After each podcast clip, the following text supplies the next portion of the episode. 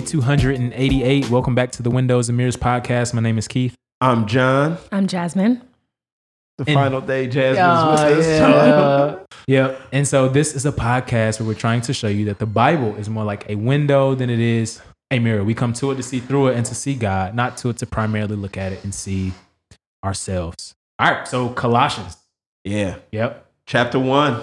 Yep. Paul just starts off and he's excited, Mhm. praising God for the fact that, nah, the gospel works and its influence is starting to spread. I love verses 9 and 10 where Paul says this, for this reason also, since the day we heard of it, right? So Paul hears the gospel is already effective, Yeah. but since the day that he heard, Paul's saying, we haven't stopped praying for you. We're asking that you would be filled with the knowledge of his will Yeah. in all wisdom and spiritual understanding, so that, right, Mm. you may walk worthy of the Lord, fully pleasing to him, bearing fruit in every good work and growing in the knowledge of God. I love how Paul links prayer Yeah. knowledge and walking, right? I found through the years, there's some people that are part of the church and they're leaning heavy on prayer. Yeah, I, I don't need study. I don't need to inform folks on how they're to walk. Yeah. I'm just going to pray. But Paul's saying, nah, prayer alone's not enough. There's certain folks that lean heavy into knowledge, right? Nah, Yeah. we just got to teach. We got to help people understand deep theology, but they don't pray Hmm. and they don't give application and urge folks on how to walk. And Yeah. then there's folks that'll uh, uh, apply all day. You should do this and this and this, but they don't pray and teach. And Mm. Paul saying, no, look, look, all of those things are necessary and complementary. And Paul starts off and says, man, I pray that the knowledge, right, this work that y'all are about to get on who Christ Mm. is, I pray that that would work its way down into your heart. And as your heart pumps into all of your veins, I pray that it would work its way, its way out into your hands. And we see that trifecta Yeah. at work prayer, knowledge, and effort. Yeah. Yeah. Absolutely. Yeah. Excellent. Um, I love uh, 115. It's something that I return to over and over again. Mhm. Um, the name of this podcast uh, is uh, interesting to me. And what I'll say at the beginning every time is always convicting to me because when I was younger, I was that person who was like, where am I in the Bible? Like, Mm. how can I be like David? Or like, how can I be like Ruth? Or how can I be like, you know? Yeah. And this passage is the perfect example of the fact that our identity begins and ends in Christ. Because from 115 um, forward, he talks about who Christ is and what Christ has done. And in the person and work of Christ, we find out so many things about ourselves. We find out that he created us. We find out that he created everything, Right. that our purpose is to worship him, that he is the head of the church, he's the head of us. Um, he's the firstborn from the dead, which means that we're going to be resurrected from the dead. Mm. Um, and it just shows me and maybe people like me Yeah. um, that Christ really is the focus Right. of the word of God. He's the Amen. beginning and the end. And Yes. I can't even understand myself Mm. apart from- from who he is and what he's done. I love it. Yeah.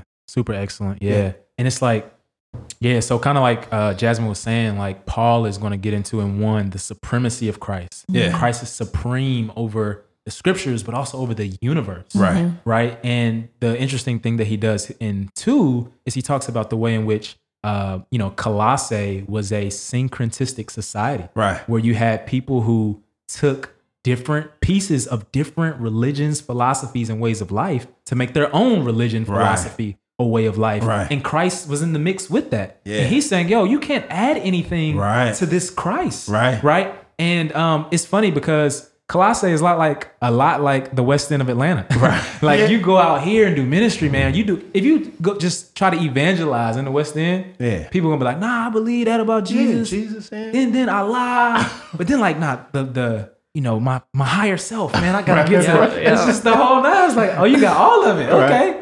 Okay. Um, and Paul is saying, no, that's not the way they should go. And you know, um, he introduces the Colossian heresy in two, and heresy is just anything that is counter to right teaching about the scriptures, about Jesus and about the Bible. And heresy, I've learned, is like rat poison, right? Rat. If you buy rat, if you have rats in your house, I hope you don't. If you have rats in your house and you buy rat poison, it is ninety nine percent food. Mm. and 1% poison. Ah. But it'll kill a rat Right. quick. Yep. And that's Yep. how heresy is, right? Mm. You can have all this good teaching about Jesus, about God, about the Bible, Wow. but that little bit of paganism Mm. mixed in will be detrimental. Okay. And so Paul in two, you know what he's gonna say? He's like, yo, man, like all these different ways of life, da da da, the whole asceticism, people cutting themselves up, thinking that makes them more holy. He said, let me tell you this, let me unfold this mystery for you. You guys are in Christ. You are united to Christ. Mm. It's this concept called union with Christ. We've said it on the podcast Yeah. before, Mm-hmm.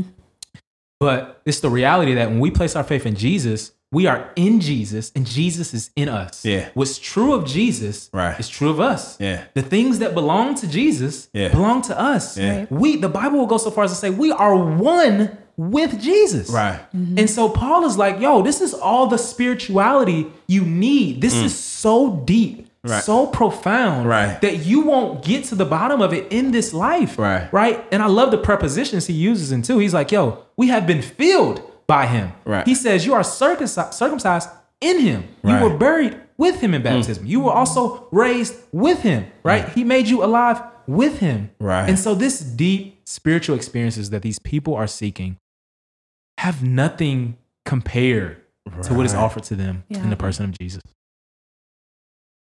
That's good. Oh, that's good. Yeah. Yeah. And so in three, yeah, Yeah. he's going to talk about this new life. Right. Yeah. Yeah. And so he's like, yo, man, like you've been raised up with Christ, like seek the things that are above Yeah. what Christ is. Um, and you know, this is a saying that people say, like, yo, don't be so heavenly minded that you're no earthly good and all this kind of stuff. And C.S. Lewis says it's so good. He's like, yo, if you read history, you will find that the Christians who did the most for the present world were precisely those who thought the most of the next, Mm. rightly understood.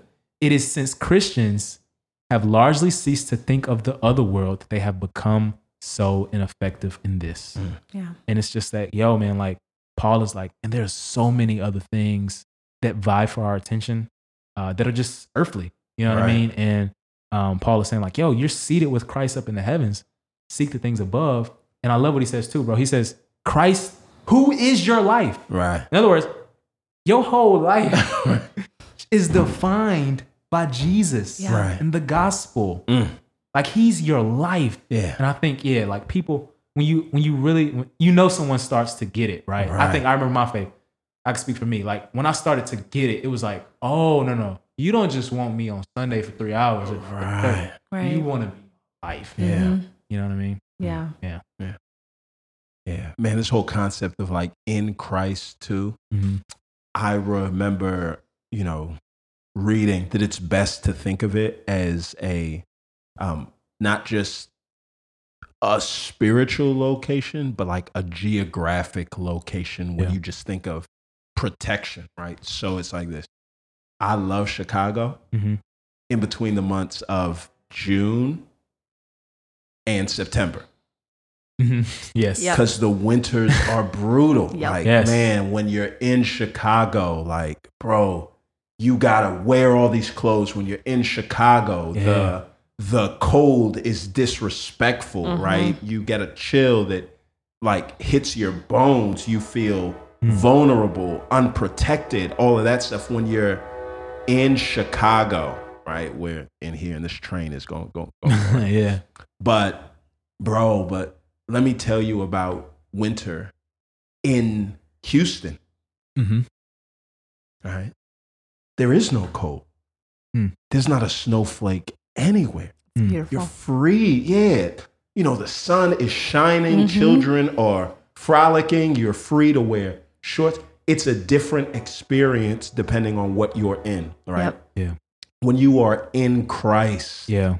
right? There is a shelter from, yeah, the chilling winds of insecurity and Mhm. judgment and all of those things. You don't have to pack on all of the clothes because of your location, right? You Right. don't have to pack on all these clothes of uh, this worldly righteousness because Mhm. you find yourself in a location in Christ where it's safe and secure. And he's, he's saying, yo, your life is hidden with Christ. Yeah. So, yeah. Yeah. I love how he gives all of these practical steps to putting off Right. the old man and putting on who we are in Christ. Right. Yes, yes. Um, and again, like uh, there's so many little verses that we know. Like we know the fruit of the spirit is love, joy, peace. Right. You know, and we know what we're supposed to put aside. That's in Galatians. But again and again in Yeah. Paul's letters, he reminds the churches again and again in so many different ways. Okay, this is what the flesh looks like, Right. Mm. and this is what it looks like to walk mm. in Christ. And